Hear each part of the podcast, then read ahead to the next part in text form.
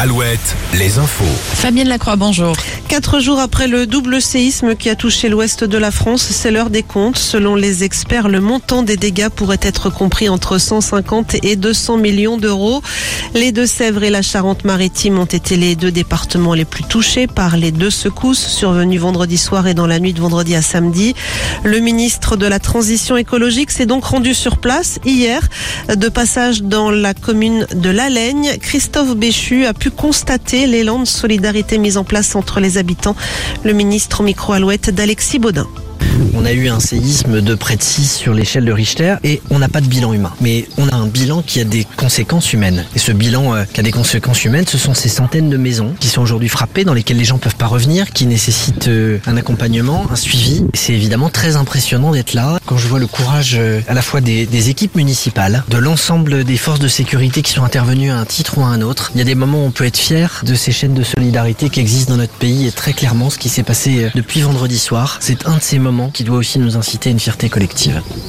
Sur le front des orages, des inondations hier dans la Vienne, à Poitiers ou encore à Lusignan et plus de 2000 foyers privés de courant dans le département du Cher. Des orages qui devraient encore toucher le Poitou-Charentes ce mardi. Soyez prudents. En Vendée, les suites de l'enquête sur la mort de Karine Esquivillon. L'autopsie confirme la mort par arme à feu de cette mère de famille domiciliée à Maché et portée disparue depuis fin mars. Son mari avec qui elle était séparée a été mis en examen et écroué pour meurtre sur conjoint après avoir avoué les faits.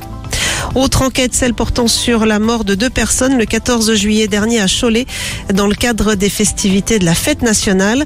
Un frère et une sœur avaient été tués par des projectiles lors du feu d'artifice. Le maire de la ville, Gilles Bourdoulex, a été placé hier en garde à vue dans le cadre de cette enquête. Il est ressorti libre après plusieurs heures d'audition.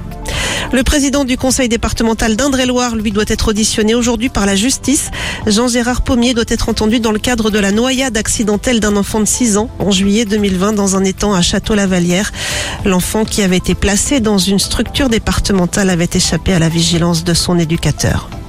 On termine avec un mot de football. Victoire 1-0 des Bleus hier face à la Grèce grâce à un pénalty du capitaine Kylian Mbappé.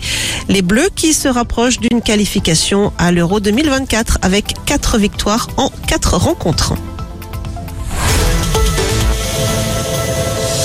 Alouette, Alouette. le 6-10. Le 6-10 de Nico et Julie. Très très bon mardi avec Alouette. Nous sommes le 20 juin.